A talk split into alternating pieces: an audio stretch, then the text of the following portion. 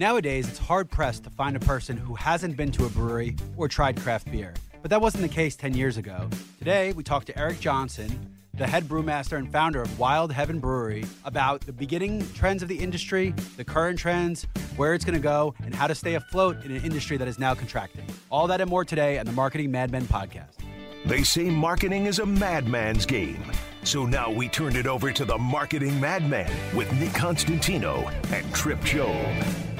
Hey, welcome to the Marketing Madmen. Nick Constantino here, and today we have a special guest and a co host. Uh, the co-host was a last-minute addition, so I am not speaking or vouching for Yeah, him. thanks, but, makes me feel great. but he is here. Welcome, Tyler Nelson, whose relevance to the beer industry, which is our topic today, is we actually poached him and plucked him away from Green Flash. Um, so what relevance that means, I don't know, but he was the best we can get. I also have here to counter for Tyler's probable ineptitude is, is Certain Eric, ineptitude. is Eric Johnson, um, co-founder and brewmaster of Wild Heaven, um, who we've had. This a company has done some collaboration stuff with. Uh, I'm sure you a lot of a lot of you people out there know of them, know the beer, know the craft beer industry. But we're gonna get into the weeds here and talk about some fun stuff. Um, so welcome, guys.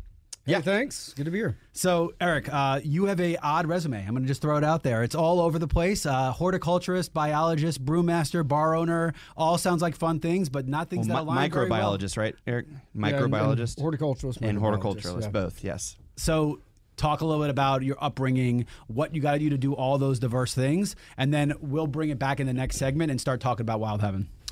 Yeah, I mean, I was I was raised by an avid gardener. My dad had five kids and was dirt poor, and so he grew most of the food that we ate. And uh, I was the only one of any of the kids that actually enjoyed the gardening um, process. Started homebrewing when I was like 17. Got it. And so they were kind of parallel paths, and there's a lot of overlap um, between what we're doing in fermentation and Sure. beer making. Um, there's a lot of chemistry involved in it, uh, and so with as with as disparate as those two paths seem, um, they are quite elegantly related to each other, and so it, it you know the the one is definitely um, you know helped me succeed with the other For sure. And we'll get into that probably about the hops and the strains. And I mean, I know, you know, those hops, brews of hops and yeast are passed on from generations and like the most sacred part of a brewery. So we'll get to that. But talk a little bit quickly about horticulture and what, what it actually is and what you would be studying, because I think people just think plants and that's the end of it. Talk about what the actual coursework is like and, and how that could have led you to getting into microbrewing and all that stuff.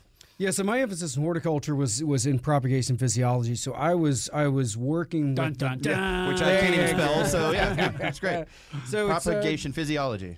Yeah, so we were we were I, I worked for almost a decade cloning plants. Yep. And so if if you were to encounter a tree in the wild that you really really loved, um, you can take a little cutting, Yep. like tip cutting from it, and with the right hormone regimen in the right environment, um, it will root, and then that is an actual genetic clone of that tree.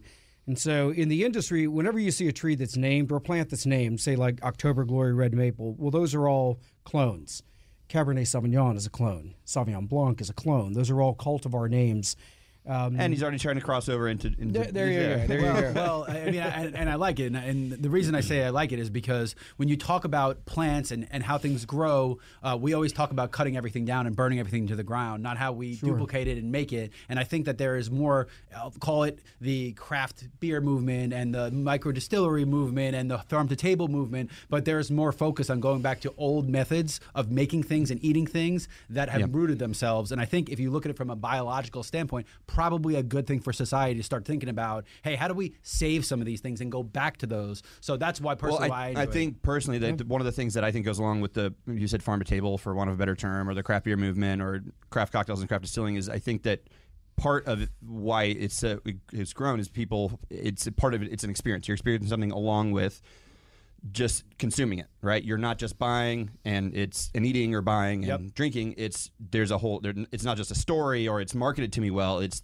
part of a process of how it's made and you're more involved with the process if there is a process versus I agree. I agree. The experiential, paste, the, repeat. exper- the experiential part is huge. But I also say, like, I gr- I grow my own tomatoes and peppers, and like making your own tomatoes and biting into a tomato you made is unlike anywhere you're going to get it, no Absolutely. matter how it is. No like doubt. making your own. hot- I had, you know, it's fall, and it's probably my- not easier or cheaper than just going and buying a tomato. Not anymore, but that's the problem because Yeah. it's so cheap. It's so it is so commoditized now, and it's so part of the bureaucracy and the chain that how could you be eating anything good? Like I did, it's it's pepper season, so like my trees, Sure. I'm cl- trimming everything back, and I cut 150 peppers. What am I going to do with 150 peppers? so I sat there literally like with goggles on and I'm making hot sauce for myself and I'm course you are. flavoring hot. Of course you are. Like whatever. Uh, I was about to say, get a big when, pot and make when you get it right, it's not about making a recipe. It's just, oh my goodness, I made my own hot sauce. You love it. I'm going to throw half of it out. You know, I'll freeze half of it, but it's an amazing feeling. So I agree with you. It's experiential, but it is also these were these have been these processes of making food and drink and meat and all are thousands of years old. Oh, yeah. The advent of making it with for, with chemicals and is, is new. So obviously it's better the old way, a family cooking for themselves. Those things were part of society for thousands of years. So what I ask you is, do you see the movement continuing right now? Do you see that being part of um, society, and, and do you think that that's a good thing? Oh yeah, absolutely. I, I, I think that, that we have in our industry simultaneously two different things are happening. There's there is a movement away from old world brewing Okay. um, among some of the the younger brewers that um, where it's very emotionally important to them to invent new styles and and that's the way that they see their pathway to putting their fingerprint. And that's probably because you're at a saturation point. There's so much of it. You feel like you have to do something so different to be to be known, to be to be right seen. right and I, I would say with with the veteran brewers there is a resistance to that and and a move back in the direction of old world brewing those those beers um, really really value um, you know excellence and clarity and you know the quality of the ingredients we're not just trying to make something with pounds and pounds of lactose and skittles and candy bars and Yeah. you know the diabetes stouts and the yogurt vomit ipas and yeah. all the stuff that's just kind of silly you know it's uh for us I, I think that there's an elegance in just a beautiful clean crisp german pilsner that style is way the f- harder to make Yeah. than your Yeah. diabetes stout Yeah. Eric, I've always harder. said, and I, I've, Nick's heard me say this several times too. If, if there is one beer I will always order first when I walk into a brewery for the first time, it's a pilsner if they have one. Absolutely, because it's what for microbrewery because just the color Craft of brewing, it, the craft brewing, nobody says microbrewing. the color of it, just, just Well, it's- what, it's- it's- all the it- impurities are seen, the lighter it's the what color Eric just said. Well, it's it's a lot harder to make a pilsner than it is an IPA. It's, it's it's one of the hardest styles. In fact, if you walk into a brewery well. and you're and you're uncertain as to whether or not they know how to whether or not they're good at making Yeah. beer, you always order the smallest thing they make. So order that pilsner. If it's garbage, don't drink Yeah. anything else they have on tap. which is the point, exactly my point. Is Yeah, if I they can do a remember- pilsner well, they can brew. My, That's right. My That's roommate, my roommate that I lived in D.C. with, that worked for Sam Adams. He, we we made a beer together, and like he was the meticulous because you have to be like if one thing gets in the, the stills and Oh, they're yeah. wrong. So he was a meticulous one, but I was the, the chef, and I was like, all right, this is what we're gonna do. On the secondary fermenter, we took a bottle of Woodford double double roasted barrel, and then we took wood chips and we soaked them and we put them in the mm-hmm. secondary fermenter to make this beer. Okay, Yeah. it was delicious. Right. when you drank one. If you drank more than one, yeah. f- it started being a little bit like, oh, I don't know if this is how beer's supposed to. Be. But it was it was good. But but again, I, I you know I think restaurants are similar. You see two people going one way, all this gastro, all this crazy stuff, this gastrochemistry, and then people are like, how about an open wood fire and a hearth? So I think that divide is going to continue to go. Personally, I hope it goes more back to the old world traditions. Um, but but we shall see. So let's let's fast forward a little. Let's go. You, so you went to school in Athens. Uh, you Right. opened a bar. So that all that horticulture probably went to good use there. So talk a little bit about that. Yeah, so I was I was in um, I was the director of horticulture for for three big horticultural companies. Um, at that point in time, it was Wayside Gardens, uh, Park Seed, and Jackson Perkins. They were huge. We we were to catalog plants what Victoria's Secrets is to underwear, and so it was a That huge is company. Wait, hold on. certainly What? an image. I don't know. How, that is certainly Stop an image. there and re- explain that. Guys, just so everybody knows, this is why it's called theater of the mind. We were, Each of we you- were to hold a court, hold a horticulture. What Each Victoria's of you should have your own Lingerie. image. Each of you should have your own image of what that Yeah, looks like. that's right. Think about that now. Let's keep Actually, going. just pick poison. Pictured There poison ivy from Well- Batman. So there's a little bit of both there. So Yeah, we so we were we were one of the largest catalog companies uh, in the U.S. Victoria is is the largest, um, and Oh, so in the way that they dominated that category, that was our space. And um, you know, I was traveling all over the world buying you know tulips in in Holland and you know dealing with plant breeders in Belgium, whatever. And so I got to experience all of these amazing pubs because, of course, that's what you do when you're over there. Of course. Um, and and so I, I opened up Trapeze Pub in Athens mainly just as a hobby because the, it, it's not that there weren't some okay bars in Athens, but there wasn't anything that was really, really exploring all these different esoteric beers Yeah. that had very recently been become legal in Georgia. So up until you know, before July 4th, 2004, anything over 6% was illegal in the state. I had no idea. Yeah, so that law changed in 2004. And then, of course, we're the beer geeks like us are just mm-hmm. sitting around waiting for something to happen. Mm-hmm. And of course, Brickstore Pub like jumped on it in Decatur and like, Yeah. You know, it's like a rocket off to the moon. Yeah. And, and everyone in Athens is kind of like, meh. You know, they're still And- drinking their and- PBR. And to be clear, the model was already built because in the rest of the country, there are these pubs for now for 20 years. that Oh, sure, sure, doing- sure. I know RFD was one in DC where I live that has been exploring. It was Belgian. It was all these things that they've had, and you could just tell by how old the bar is. They've been doing it for a long time, so it was ready to go. It was just someone needed the push here in Georgia. That's right. That's right. And so, you know, I I, I went ahead and, and did that. And my attitude with trapeze was I didn't actually give any f- about what anyone wanted to drink. I just carried the things that made me happy. Love it.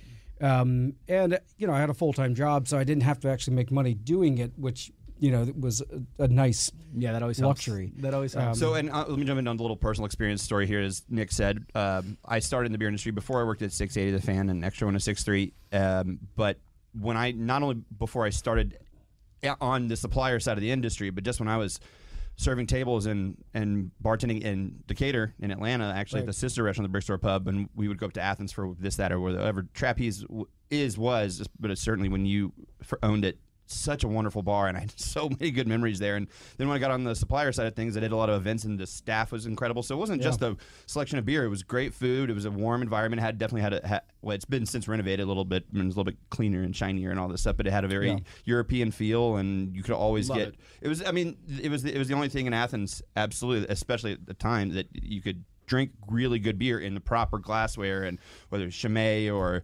Duvel, Duvel or Orval or whatever. And this it is was before the douchebags came about that pretended like they knew everything and were stuffing with it. it- This well, is when it it was just- a there was three. counterculture There was probably three. entirely. Yeah, it was a counterculture. It, So- oh, it was absolutely counterculture. There was maybe three breweries in Georgia at the time. Four. We have an hour. uh, We have a minute and fifteen left. So let's look, put on the marketing hat. Why'd you come up with the name, and what did it take to get that place going? Was it just take off like a rocket ship, or did it take marketing and, and a ground game to get it going?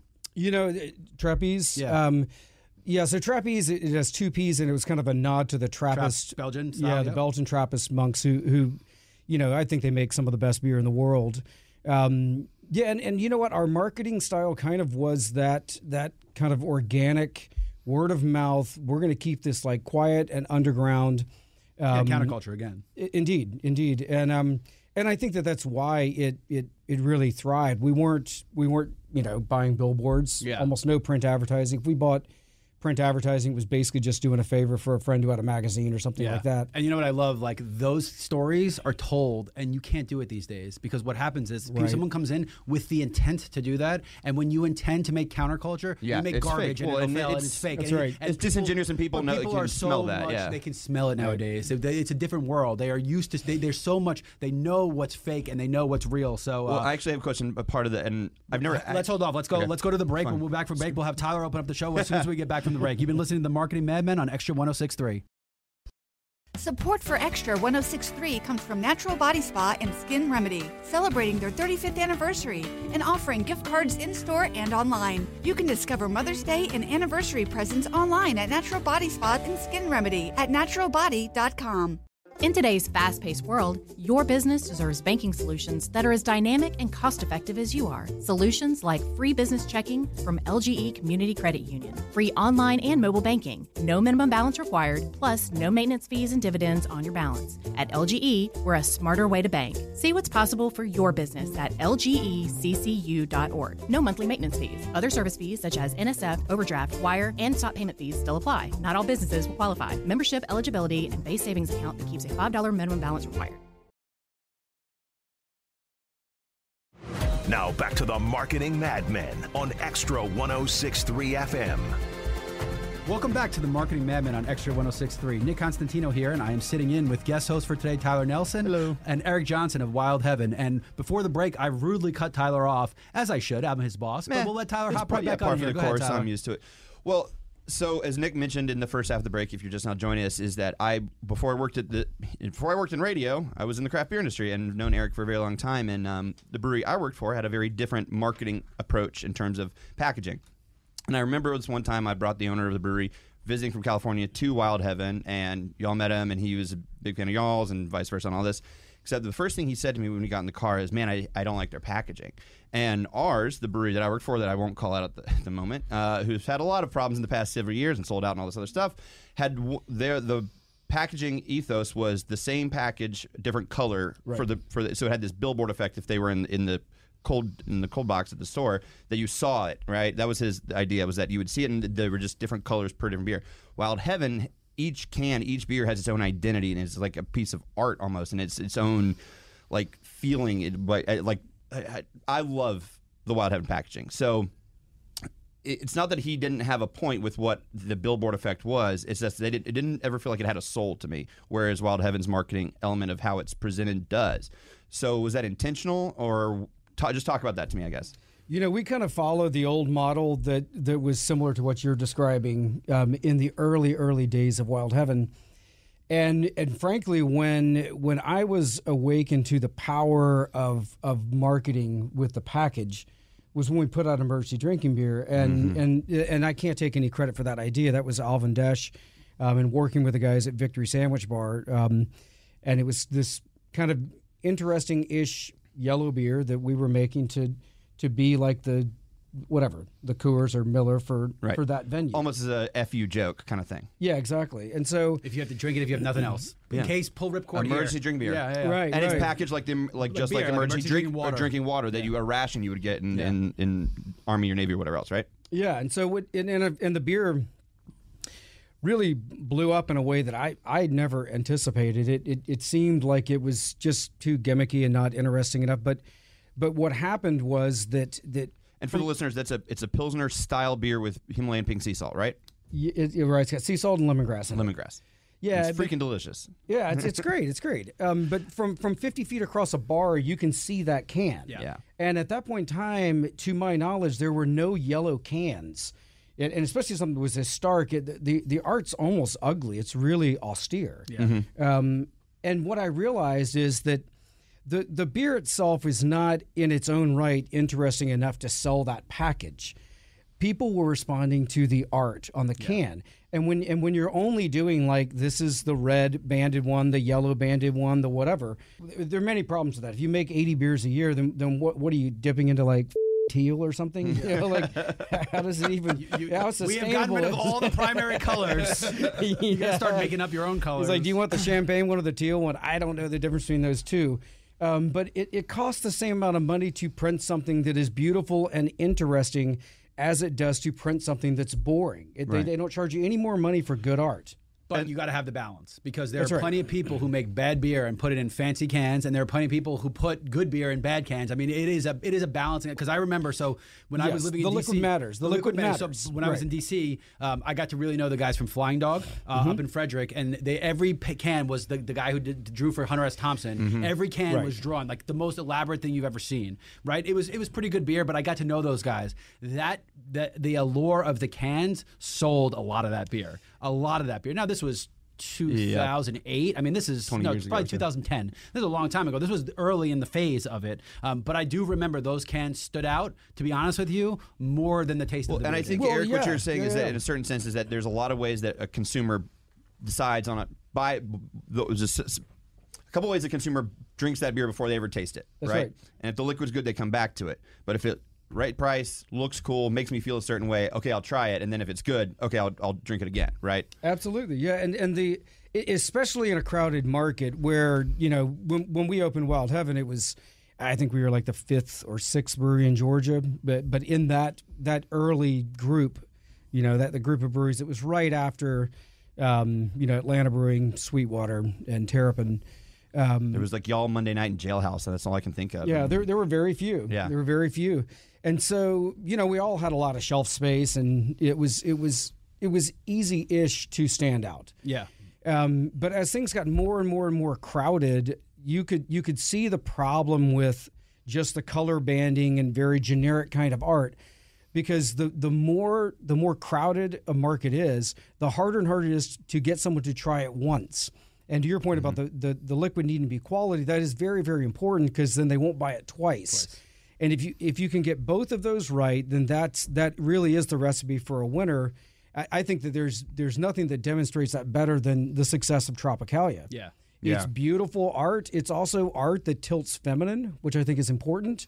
Um, a lot of a lot of our art is very deliberately designed um, to tilt more feminine than masculine. A lot of what exists in the world of craft beer art is so masculine that it it it it's Flying all- Dog being a great example. Well, of Flying. Dog's a great example, right?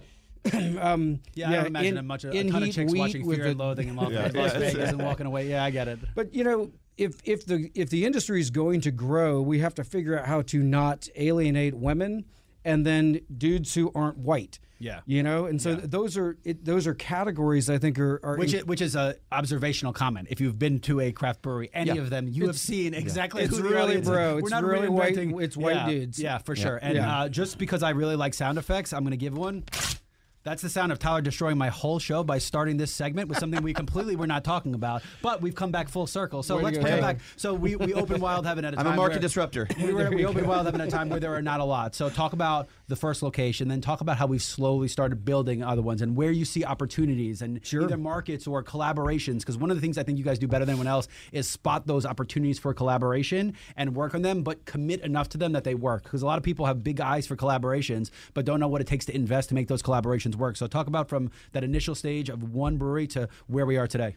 Yeah, so when when we opened the original brewery in Avondale, so many of the brands that existed at that point in time, they they would have four or five, you know, flagship beers, and then that's that's all they made. Um, you look at especially like the iconic Belgian breweries. You know, Chimay has three products. That's what they make, and they've I, always I was fascinated when I went to Germany, to Munich, to the Hofbräuhaus. Like, you think that they have all this beer. There are three beers, Yeah. and everyone's only drinking one of those three. They're drinking right. the regular beer. There's a light, a dark, and a heavy, and that is all they have in the entire beer house in Munich, and everyone's drinking the light. So it's crazy to think that you have to have so many beers to be successful because you don't. But go on. Well, and, and our, our, our market was driven so much by the wholesalers because until 2017, we had one customer. It was illegal for me to sell you a pint of beer. And think about that. Right. And so in a state where you can't transfer dis- distributors Yeah. when you want to, like Yeah. we're very familiar with Oh, those you're awful, tied. awful rules. But but that being said, you need the distributor to get to the next level. You can't just Well, it was, your, operate it was the only customer. To his Right. point is that you not only couldn't sell a pint of beer at the brewery, you sold a ten dollar ticket for a tour, and the beer was free, and you couldn't sell. You couldn't take a six pack with you when you left. So it, unless yeah, you were cool. unless Yeah, someone we wasn't were- watching as you. Are. yeah, we, we were we were very limited by just the number of SKUs that a wholesaler would would pick up. And so that's why we weren't making 30, 40, 50, 60 beers a year. Um, and because we only had one customer, really, um, you weren't making small tanks of anything. You had to get into the volume game as fast as you conceivably could. Um, and, and, and that's coming you know that that's that's starting to bite you know medium sized breweries in the ass hard. If you're if you're still really really really your if your business model is devoted principally to distribution, um, you know inflation is is you know it's the walls are closing in. Yeah. Um, and and so moving forward, when, especially when SB 85 passed in 2017, it was really and that was really the law that allowed brewery, breweries to sell direct to consumer at, on site. that's right. That's still right. within limitations. There are still limitations. It's still not as easy as a lot of those one states, case but per person per day. We can't sell any kegs, um, but we can sell pints over the counter, and and that was really it, it was an imperative. Had that law not changed, you know, we've seen a few craft breweries have gone under this year, but if that law had not changed, um, you would have easily lost over half of the Georgia breweries because you know just the price of hops and malt and, and packaging and labor. You know, we I, used, I think Georgia's pretty good at seeing the writing on the wall, and what they started to see was there was this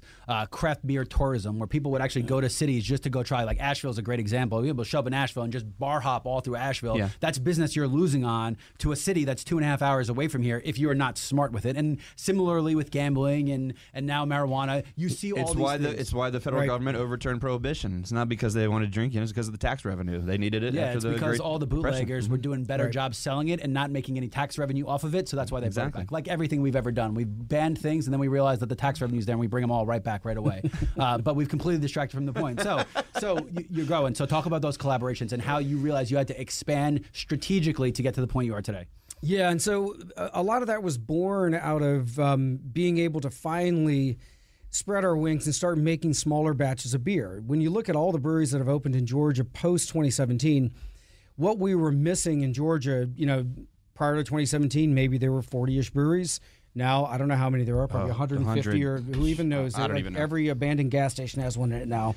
a, lot, a lot of people come and ask me like, "Oh, have you heard of this?" I'm like, mm, "I haven't even heard of them. No, I haven't tried even, it. Haven't can't heard even it." keep up with them. Yeah. So we we because we're able to now do like a five barrel batch of beer or seven barrel batch of beer where we're only making 30 cases and a few kegs, um, we can now go explore, you know, the the limits of, of what, you know, of what can be made. Um, and work with ingredients that are really, really risky. I mean, we end up along the way making some stuff that's that's brilliant and some stuff that we end up dumping. You Borderline know? poison. Well, he, he is a microbiologist. He's not. He's Actually, never did government warning: do not consume Yeah, this. yeah, yeah. Well, there- there's there, yeah, there, there's a lot of beer out there that I would say is borderline poison. Yeah. Um, and for for us, um, you know, it, it it it allowed me to tap into the the culinary side of beer. Beer is is culinary. Yeah. Wine is agricultural. Spirits are production manufacturing. There is no excuse to ever make a boring beer. You're not limited by any ingredients that you can use. There, there are literally hundreds of thousands of ingredients that you can use. And when you make something that's uninspired, that's on you. You, you need to not put that into market. And so we started tapping into, instead of doing like brewery on brewery collaborations, and we've done some of those, um, but those are kind of like, you know, hey, what do you like to work with? What do I like to work with? Let's put them together. Yeah. And, And it's hard to find mutual interest, right? If you're going with somebody else, what is the agenda of this? There's always an, an, an as opposed to being experimental and really experimenting, you're trying to accomplish something together. Well, the Wild Heaven collaboration with Six Eighty Fan aside, I think the the one that was really inspired creatively in two great brands was the one you did with Stuckey's. That was really really cool. Right, right. The, the, the pecan log brown. Or what, what was the official name of it? Um, yeah, it was it was the pecan log brown ale. Yeah, that's right. Okay, so I did Yeah. right. But it was, but I mean, you took you take a heritage brand like that that's uh, seeing a resurgence in Stephanie's efforts, and with a craft brewery, like it, it it's not brewery on brewery. It was it was a really cool one. So Yeah. to Yeah. Nick's point, that is. Yeah, and then, then like working with chefs. I, I love doing collaboration beers with chefs because they're the way they think about ingredients is radically different than the way that we think about ingredients. Um, one of my favorite and you can't adjust on the fly. So one thing about cooking, like you can alter. If you have sweet, there's a way to put some sour in. If you're too spicy, you can put some. You can't do that with beer. you Once can you can Please explain yeah that. yeah. I- I- so so a, a lot of people don't secondary fermentation is that when? How would you go about this? What part in the process would you adjust the recipe somehow? So it's it's it's it's a it's part of the process of learning how to actually work with adjunct ingredients. And what I mean by that is that if you just add everything to the kettle or everything to the fermenter and you hope it's going to turn out, um, you are doing a disservice to your customer. You can work harder than that and you can do better than that. I work with like a pint of what would be, or a liter of like the, the beer that we have in tank. Let's say it's a Saison.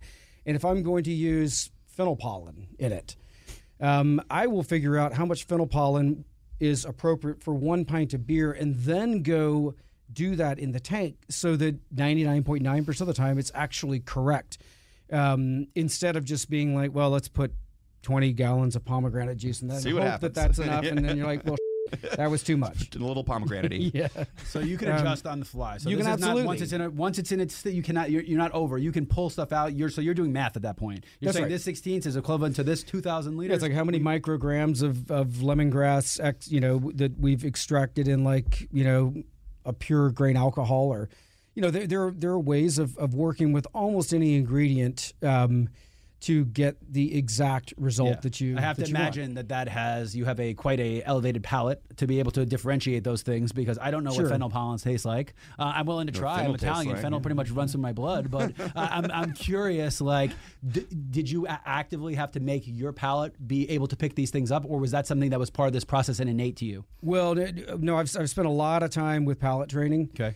Um, every human can elevate the performance Sounds of their somewhat palate. sexual somehow, doesn't it? Yeah, no doubt. Yeah, it does. Um, but you know, learning how to how to taste the I mean, he's the, not wrong.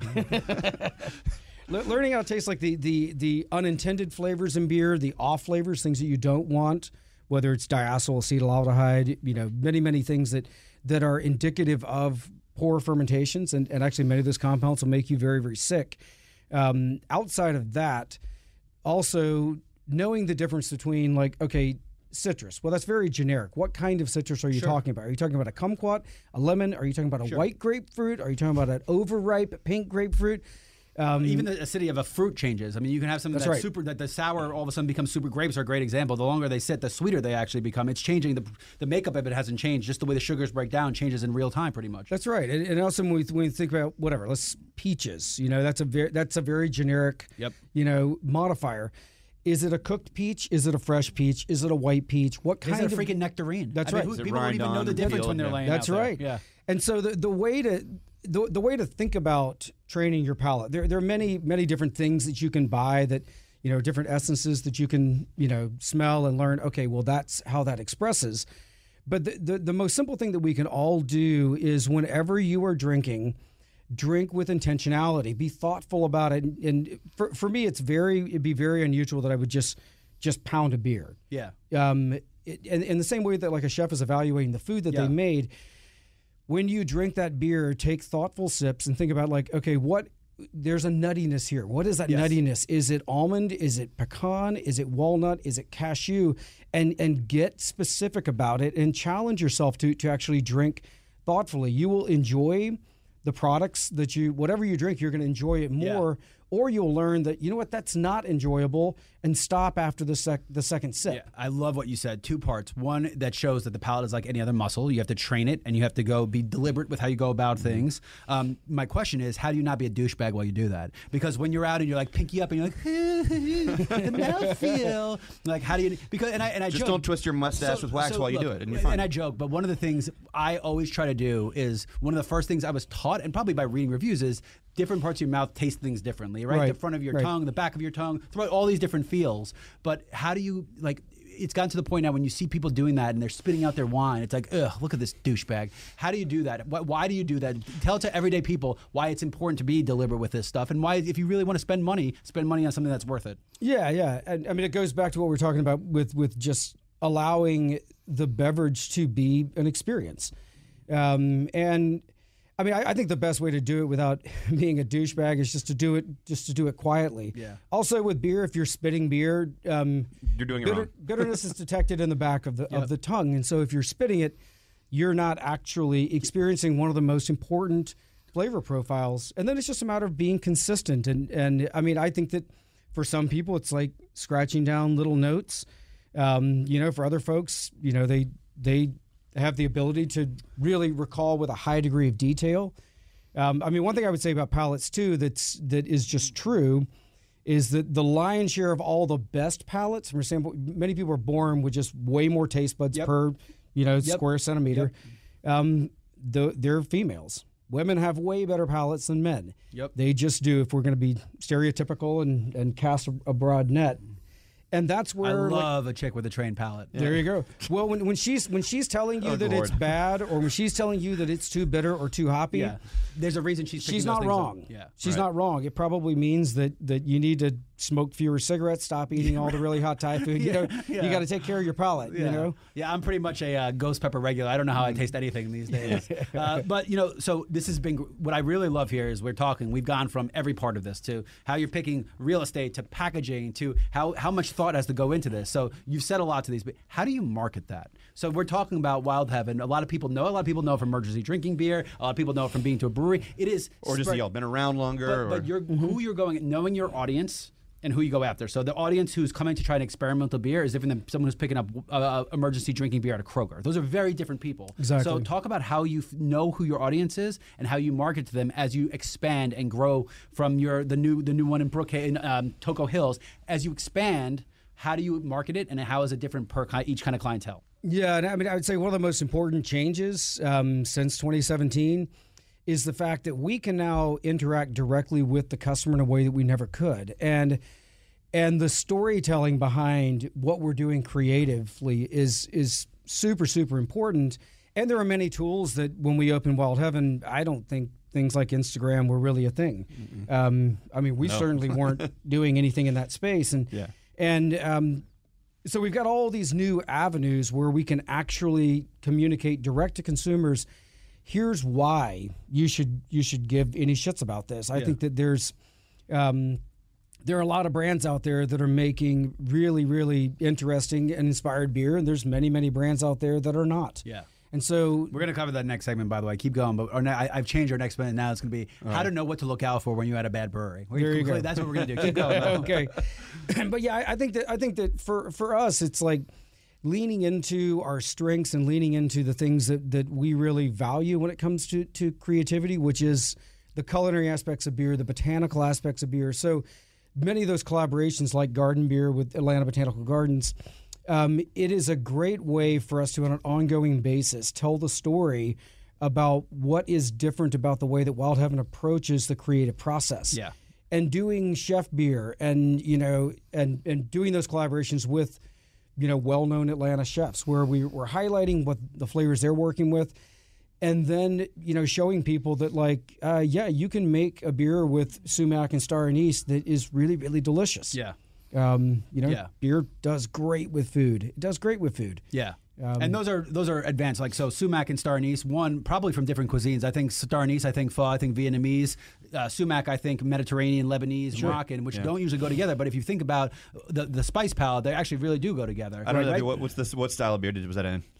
It was an amber saison and it, it was a it was a beer that I made with Shy Levy from uh, Third Space Yeah, no, I And it- love it. I love it, dude. Where, yeah, I think ultimately the best part about all this is, is as you talk through these things, one, it's a lot like cooking. So if you like food, you probably haven't given beer enough time to understand all of those nuances, right? It's really, it is an amazing thing to be able to sit and like one of my favorite things to do on a Sunday is look in the fridge, see what the hell I have, and then make whatever I have out of that. And like soups lend themselves for it. You throw everything in a freaking pot, boil Yeah. it, and as long as you use it the right way, um, and I think it, it's it's what it's sounding like is people get complacent when they brew and they get a, that winner and they just double down on that winner as opposed to being experimental. But you also have to be deliberate in your experiments. What is the end goal in mind? Right, right. And and, and look, I, I think too that there's a difference between brewers that want to lead and brewers that want to follow. Um, I don't really give two shits about your version of Bell's Two Hearted. Bell's Two Hearted already exists. It's a damn good beer, and we don't need your brand's version of it. Go create something that deserves to sit on a shelf and create something that's thoughtful and create something that is unique to you. And through that process, then I can then connect with your personality. I can then connect with your creativity It's like peering into your soul through beer. right into the eyes of your soul. Ooh. yeah. I think I think on that note, we'll be right back. You've been listening to the Marketing Madman on Extra 1063.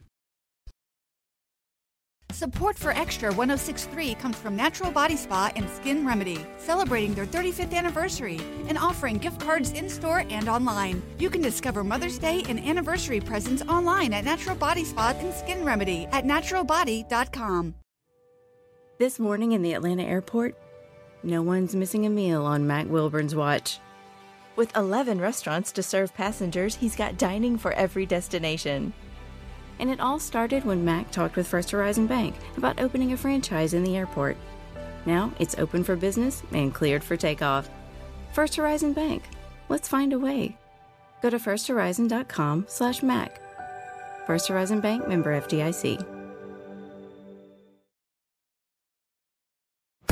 Now back to the Marketing Madmen on Extra 1063 FM. Welcome back to the Marketing Madmen. Uh, we've had a fascinating conversation. Honestly, it's been awesome. Um, so, most importantly, how do people find Wild Heaven? Everywhere. Give us the locations, give us the social handles, give us every way that they can find and engage with you guys. Yeah, so our, our first location uh, is in Avondale Estates, um, 135B Maple Street. And uh, then our second location is in West End, 1010 White Street. Um, and so there's we're tucked into a, a group of there's Monday Night Garage over there, The Best Lee and White. Lee and White Development, right? Um, American Spirit Works has a location, so it's a Yeah. really nice little bit of, of beverage tourism happening over there. Um, we have also broken ground on a Toco Hills location Yep. That we hope to have open sometime in the first quarter of next That year. That area needed it, man. That is a densely populated. I used to live a couple blocks from Yeah, there. It's I a grew up in densely that area. populated area w- that is just starting to catch their whiff of the city moving its way up. How will that they needed it. location be different than, than the other two locations? Um, so we're doing we're doing a, a food collaboration with Fox Brothers Barbecue there, and so we'll have a, a small three barrel system. Our head brewer Josh Franks is going to be um, taking the helm of that one. He's been with us now for I want to say almost seven years, um, and is a hell of a great brewer. And uh, so he's earned his wings. He's getting his own brewery. and so that'll be That's pretty cool, Super man. That- that's a nice thing because now you're, you're you're bringing people up through the system also, which I, I absolutely love. That's like a chef, right? Your your sous chefs always become head chefs and executive chefs, and they share their knowledge and they blend. I love that. and we want them to be better than us. Like I, I you know, Josh is is insanely talented, and giving him the freedom to to go explore. It's great. That's gonna be it's gonna be a lot of fun to see what he does. So, uh, last question I had for you. I think Nick has one more segment to get into, but I remember the moment I fell in love with beer that ended in- in being a mul- almost a whole decade of a career for me. Uh, I was standing up at the Belgian bar at the Brick Store in Decatur with uh, my father, one of the owners of the Brick Store, and a guy from Belgium who worked at a brewery over there. Um, and we were doing a vertical of Orval, which is a Trappist beer that the only beer they make. They make one beer and it's fan freaking tastic. And we were doing vertical, meaning different ages uh, in the Right. linear years, right? And it was this incredible conversation. I didn't know this guy from Adam. He's half the world away. He speaks five languages. I barely speak one, and but we're able to commune over beer. And I was like, definitely 21. And but it was phenomenal. It was the sharing of cultures and, and communing over this, and that's when I, when I fell in love with it. What was your, if there's one genesis moment or one origin story or one Sure. beer that really set it off for you? What is that beer? What was that story? Something like that. Yeah, I think I think the moment in which I realized that beer could be more than a delivery system for alcohol. Right. Um, I was probably 17 or 18, and somebody handed me a Sierra Nevada Pale Ale, and it was just a game changer. It was like even even today, one of I think favorites that, all the time, too, That yeah. beer still holds up, Yeah. even to this day, and and it was mind blowing because it had this like assertive grapefruit and and actually a malt backbone and. Mm-hmm. And that was the beginning of the end for me. It like changed everything. Where it was like, yeah, I'm done drinking yellow beer. There is nothing more snobby and self righteous than a beer aware, not even 21 year old. That's Yeah. for damn sure. I'm, I'm glad that you guys. I, I'm glad that you guys asked me, but luckily it's my show, so I'm going to give mine mine here. There you go. Uh, mine was actually at Busch Gardens, and I was about 16 years old, and my dad was pissed at my mom. And if you remember, Anheuser Busch used to own Busch Gardens, Mm-hmm. so my dad, who deliberately lambasted me for having a fake ID when I was that age, looks at me, and goes. You still got that ID? and we walked over to their trial, and they had free trials of everything. And I went to go get because you're now I'm a 16 year old. I'm like, oh, do they have Busch Light? Like, and he's like, no, they, we were drinking like Red Dog and Red Wolf and all these other international breweries, and I'm drinking them. My dad's like slapping me on the hand, like, you don't. That's not why you drink beer to chug the beer. And he made me sip all of them and bonding with my dad, who doesn't even really drink. I think he was just pissed off at the moment. Um, but trying international beers all in one place and realizing how different everything tastes, I think that was the point where I was like, oh, I guess just shotgunning MGDs is not the answer. Yeah, bring bring a father to a theme park. He's going to want to drink. That's Yeah, ridiculous. and, and, and, you know, luckily, every time I go to a dream park, I do theme park, I do that and other things. Um, but anyway, so let's end. Let's in, in closing. We got about five minutes left. So hypothetical scenario: I am dropped in a city I've never been to. Call it I'm on business. I'm out on a Saturday night. I want to go try and do some beer tourism. Okay, what do I look for of places to go visit and what not to visit? And what do I do when I get in there? I have a sip and it's awful. What do I know? So I should just get up and leave. Yeah, I mean, I, I would say um, I'll answer your last question first. That, that if you ever take a sip of anything that doesn't make you happy, you should stop drinking it immediately. Um, there, there are so many fascinating, fascinating and amazing beers out there. Um, and it, it may be that a brewery made a beer that was like really experimental, and it may be a good example of that style, and it might be that you just don't like that. Sure. There are beers that I've made where people will tell me like that's literally one of the worst beers I've ever had, and and I always just laugh and tell them that I didn't make that for you. Yeah. you know. And so Or, sometimes, the, or the people who review an IPA Yeah, online be- like terrible, well, but I don't like. IPAs. A Belgian, Right, tri- right, a. Belgian triple is mm-hmm. off-putting if you've only drank pilsners your whole life. That's right, The that's right, banana in the Belgian beers is Yeah. not something an American Yeah. palate is used to tasting. So and it's gold, sure. so it looks like it should be light, but it has a huge For body. sure, and yeah, for sure. yeah, yeah. Yeah, and, and I would say from a standpoint of, of, of evaluating whether or not a brewery's worth like spending the afternoon there and, and going deep into their portfolios, like we said earlier, start with the smallest thing that they make. If it's a golden ale, if it's a pilsner, um, you know, because like I said, a, a brewery that can that can brew a damn What do you mean by small? lager- Because that's not the word. I, Yeah, it's I not the adjective I would use. Like I would say, like I always say that same thing. I if I walk into a brewery and I go for something old school, classic, or basic, if, if it's not a pilsner, then something straightforward like a, even a saison or a brown or amber. Yeah, but and- pilsner for me. But what do you mean by small? yeah, I, I just mean because small can mean small batch. Like this is the one with the Fruit Loops. Oh And- yeah, yeah, yeah. I, I- I mean, from a from a flavor impact standpoint, so it is very, very easy to hide behind giant flavors. And so, I mean, if, if if you fuck up a double IPA, you are sleeping through that batch. Yeah. Right. You know. Right. A- And, the same thing with like these big, you know, stouts, and and you know, if you're going to put hundreds Bourbon of barrel pounds aged, of raspberry or yeah, something. yeah. So you know, th- those beers you would you would expect them to literally taste like whatever you know Mm-hmm. is on the tap handle. And it's Um, almost a cover up too, right? That's the problem. That's right. You can Right. use those things to cover up and mend the, the weaknesses and the impurities in the beer. Right, absolutely. And so, you know, just start with with whatever beer you think would have the the the lowest flavor impact. If that beer is exceptional, or even if it's just a, a great example of that style, probably everything else that they have on tap is going to be delicious. And I think that there are.